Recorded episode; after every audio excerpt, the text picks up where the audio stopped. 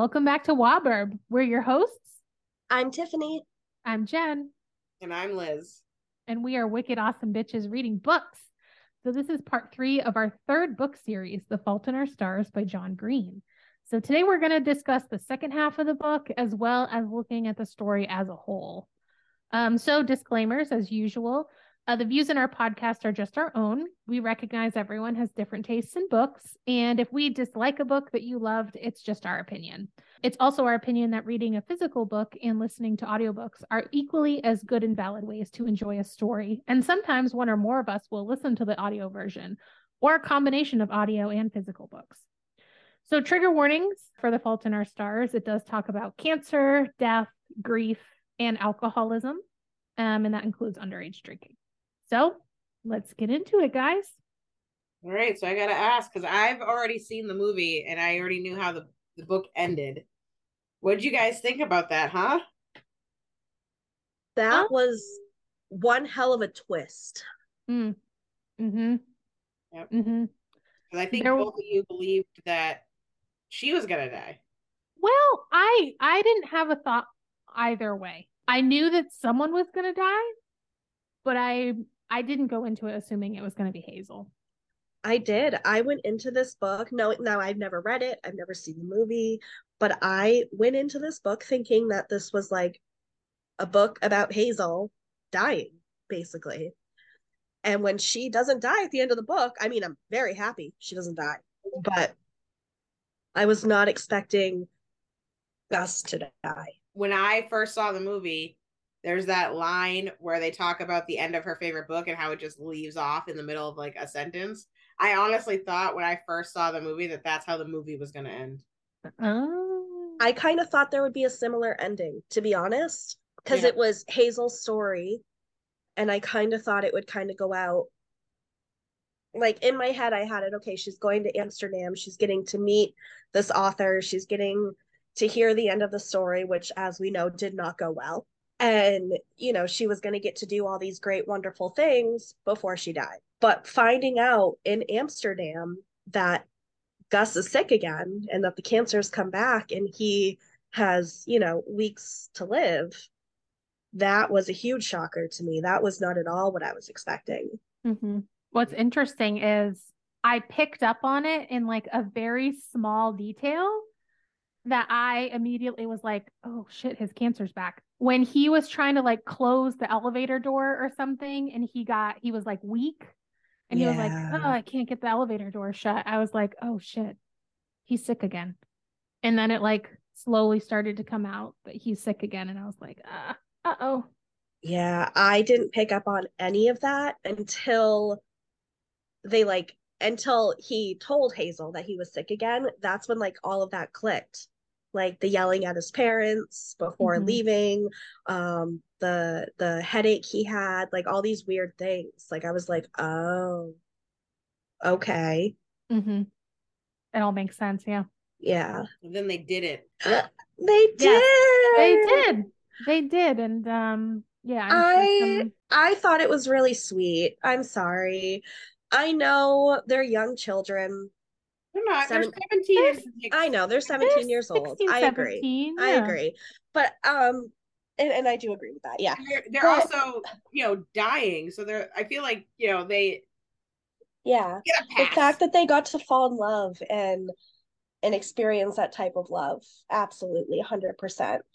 Um I I don't know that whole thing was just the whole Amsterdam trip minus the freaking writer who I can't think of his name right now uh minus him being a drunken asshole for the trip like the whole Amsterdam trip was amazing.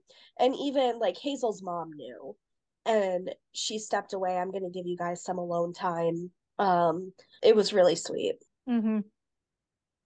I also like how they did the the diagram. She left him a diagram. Yes. Virgins and people with one leg. 17 year old guys with one leg, and he's like right on the outline. He's like on the cusp. Uh-huh. Uh-huh. Well, that's because if you remember earlier in the book, he said there's I I don't remember his exact words, but he said um he was comparing, you know, one legged men to virgins and saying basically that's where he belonged. So she was telling him, no, that's not where you belong. You're not a virgin anymore. Peter Van Houten. Peter Van Houten. Peter oh, Van Houten. I, I was before... so angry at him. He was so wasted and and to find out he wasn't even really the one like his assistant is the one that set it all up in hopes that of course that it would, you know, have a better reaction than it had. But he was such an asshole. Oh, of yeah, course, but... once we find out why. Yeah. I was gonna say I thought the the way that he treated them like was really like inappropriate and kind of disgusting. Like they're two teenagers yes. coming to you because they loved your book and that's how you treat them. Right. No, I, I definitely thought that too, but I also wanted to compare it to how when they both Gus and Hazel both made the reference of how everyone treats you different and you get cancer perks. And I wouldn't say I enjoyed the way he treated them, but he didn't treat them like they were dying. He didn't treat them like they deserve to have this because they're dying. And they he just treated him like he would have treated any other teenage fan that loved his books. Granted, not right, definitely not right. but, you know, I think he yeah. makes up for it in the end. He absolutely makes up for it in the end. And when we learn, you know, why his reaction was how it was, basically the book ended the way it ended because it was based off of a real person. And when he says to Hazel, when they show up in Amsterdam at his house, says, Did you dress like her on purpose? And Hazel said, Yes, like not realizing that the person that she's dressed up as isn't just a character in a book, it is based off of Peter Van Houten's real life daughter. Mm-hmm. Who also had cancer. Who also had cancer. And that's why the book ends the way it ends is because it was her story and her story ended.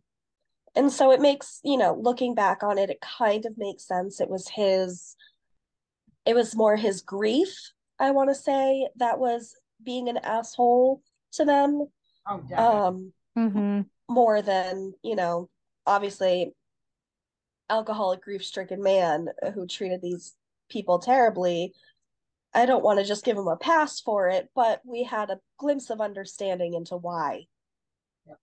We did. We did. And he did make the trip over for Gus's funeral. Um which I thought was kind of a really nice turn of events for him, like a a bit of a, a change in his character, being willing to come over for that funeral. Um and I know Hazel didn't want to hear any of it. She didn't want anything to do with him for quite some time. Yep. When he was there. I don't blame her. No, me neither. Good, but very sad book. I one thing that I kind of noticed about Hazel and Gus was Gus had a relationship before Hazel, and that girl also had cancer and ended up passing away.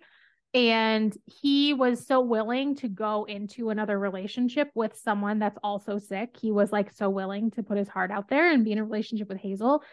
But hazel was like the opposite. She was like i do not want to burden anyone with this like didn't want that kind of relationship but then you know started to open up to gus. And i thought it was just like like you said tiffany it was just this really beautiful opportunity for them to both feel that kind of love yeah kind of knowing that their days are numbered knowing that yeah. they're not going to have this lifetime to experience that. When she compared herself to a grenade, just waiting to go off in somebody's life, like, I don't want to be your grenade. I I don't want to do that to you. Mm-hmm. Like I'm here and I'm basically just going to blow up and blow up your whole world. Like that gave me chills.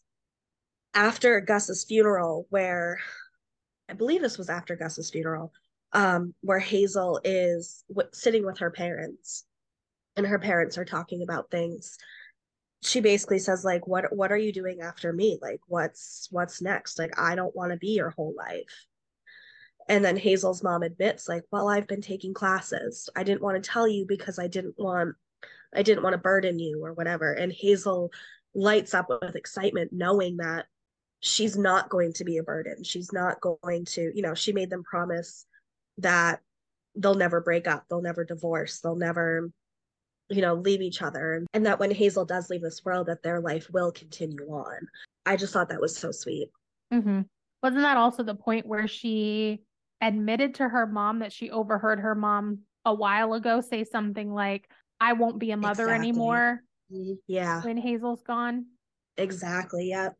And Hazel's mom didn't realize that she heard her say that. Mm-hmm. And she got so upset. Yeah, that's right. And that's what sparked the whole conversation. And Hazel was like happy. And I think her parents were a little confused, but it was nice knowing that even though yes i am your world like there is world outside of me and your life will continue when i'm gone so you guys gonna watch the movie tiffany i know you had a hard time reading this book because uh you you cried it was very emotional for oh, you oh boy did i cry my husband came out at one point and i'm sitting out on the porch by myself sitting in my chair just staring out the window like nothing and he comes out and he looks at me and there's just tears streaming down my face he's like, What is wrong? And I was like, It's just a really good book. Yeah. Yeah, it definitely did have a very somber, even from the beginning, because you kind of knew from the beginning that like there's something, something was going to happen. Something was going to happen. It's not yeah. like we can get through an entire book with teenagers that have terminal cancer and nothing bad happens. Like you knew from the get go that something was going to happen. So it was just kind of like the waiting game of like, okay, turn to the next page. Is this it? Turn to the next page. Is this it? Right. That that scene where he calls her and she thinks that that was the call that you know because it was like three one a.m. and or whatever. Ugh. He was at the gas station and she had to go out, but I like how she left a note explaining. I, I that's one of the scenes where I was bawling my eyes out. Mm-hmm. But yes, I will say that that scene at the gas station that was one that had me like a little bit of feels going on and like Hazel dropped everything that she was doing and just went to him. Man. And was... he was in rough shape. Mm-hmm. And he was he did not want her to call her parents or call 911. Mm-hmm. She had no choice. Like she he needed help. It was more than she could help with. That part that part had me in tears. Like just imagine how he felt. Like he just wanted to go to the store for himself. Mm-hmm for a pack of cigarettes that he doesn't even smoke. he know. just wanted to do it for himself and he couldn't. The other thing that stuck out to me was the pre funeral that yeah. Gus put together. Oh, yeah. Mm-hmm. And it was like a week later that he ended up passing. Eight days. Mm-hmm. Yeah. Neither Hazel or Isaac gave the eulogies that they gave at the fake funeral. Mm-hmm. Didn't Hazel not even give one? She just I was I was surprised the book didn't touch more on that because I thought it did say that she went up and gave a eulogy, but it didn't it didn't give her eulogy, you know? Mm-hmm. And it made it seem like it was very brief because the pastor introduced her as his special friend, and she got up there and said, "I was his friend," mm-hmm. and everybody kind of chuckled a little bit. Then her and Isaac get together. So Isaac asked her if she ever got that book or ever got that thing that he was writing for her. And she said, No, what thing? And then her dad, his dad, Gus's dad, calls her and says that he found something, a black notebook. Well, so Even- it started out, it started out at first. It Isaac asked her that and she went straight to Gus's house and asked if she could go look in his bedroom, and his parents haven't been in his bedroom since he died. But they let her go in his bedroom. She checked his computer, she checked like his journals and stuff, and she couldn't find anything. And so she left disappointed. But mm-hmm. then mm-hmm. that's when Gus's dad calls her and says, We found this leatherback journal that has a few pages missing from it. Could this be what you're looking for? Mm-hmm. Yeah, then they looked and they couldn't find it. And then she thought about where it could be. One time she thought it was taped to Funky Bones, but she said that he wasn't well enough to go there. So then she thought it was the literal heart of Jesus. Yeah, where they did his fake funeral. Yeah. Yeah, at the the group too. They hold the group there too, I think. Yeah. And then it dawns on her that those pages that were ripped out were because he was still corresponding with Van Houten. Mm-hmm. And even in even when he was ill, he was still trying to get her the end of that story. Mm-hmm. Which is, and then one of the things that his mom said at the funeral to her was, "He really loved you. It wasn't that puppy puppy love. It was actual love." And she was like, "Yeah, I know that." and then like right. part of me thinks like it must be so difficult because you know when you're an older person with children that are dating and they think everything's like world ending but for them it literally was and right they they only had their time to feel these emotions. So obviously it was real. It wasn't puppy love where you know they would learn from it grow from it talk about it when you know to their children when they experience their first heartache. It's it was the real deal for them. It was. Yeah. Mm-hmm. And then the the interesting thing came when she was like, I think talking to her friend Kaitlyn, and Kaitlyn was asking like, "Do you have pictures or things to remind you of him?" And she said, "I have pictures, but he never really wrote me letters, except well, there's there are missing pages from his notebook that might have been something for me, but I guess he threw them away or they got lost or something." Um, and then Kaitlyn said, "Maybe he mailed them to you." And Hazel said, "Nah, they'd have gotten here." And then Kaitlyn said, then maybe they weren't written for you. Yeah. And I think that's kind of the thing where she's like, oh, wait a Van minute. Houten. Van Houten. Yep. So then she wrote to the um, assistant who's not the assistant anymore because she quit after he treated them very poorly Mm-hmm. um, and asked about if any notebook pages were written or sent. And she went over, she said, you know, I'm not there now, but I'll go over first thing in the morning. Mm-hmm. Yeah. Yeah. we're, we're talking about the assistant right Yeah. yeah she told him she told hazel that he was intoxicated which made their job easier to find what they were looking for Yeah. um but then she mails him out She attached him to an email or something. Is that what she did? yeah click the four attachments I think it might be nice to read what his final words were. Yes, please go ahead. Yeah, okay, I'll read it. so this was the final letter that Gus had written, and he ended up mailing it to Van Houten, and then it got made its way back to Hazel. And it says, Van Houten, I'm a good person, but a shitty writer. You're a shitty person, but a good writer. We'd make a good team. I don't want to ask you any favors, but if you have time, and from what I saw, you have plenty, I was wondering if you could write a eulogy for Hazel. I've got notes and everything, but if you could just make it into a coherent whole or whatever, or even just tell me what I should say differently. Here's the thing about Hazel almost everyone is obsessed with leaving a mark upon the world, bequeathing a legacy, outlasting death. We all want to be remembered. I do too. That's what bothers me most is being another unremembered casualty in the ancient and inglorious war against disease. I want to leave a mark. But Van Houten, the marks human le- humans leave are too often scars. You build a hideous mini mall or start a coup or try to become a rock star and you think, they'll remember me now. But A, they don't remember you. And B, all you leave behind are more scars.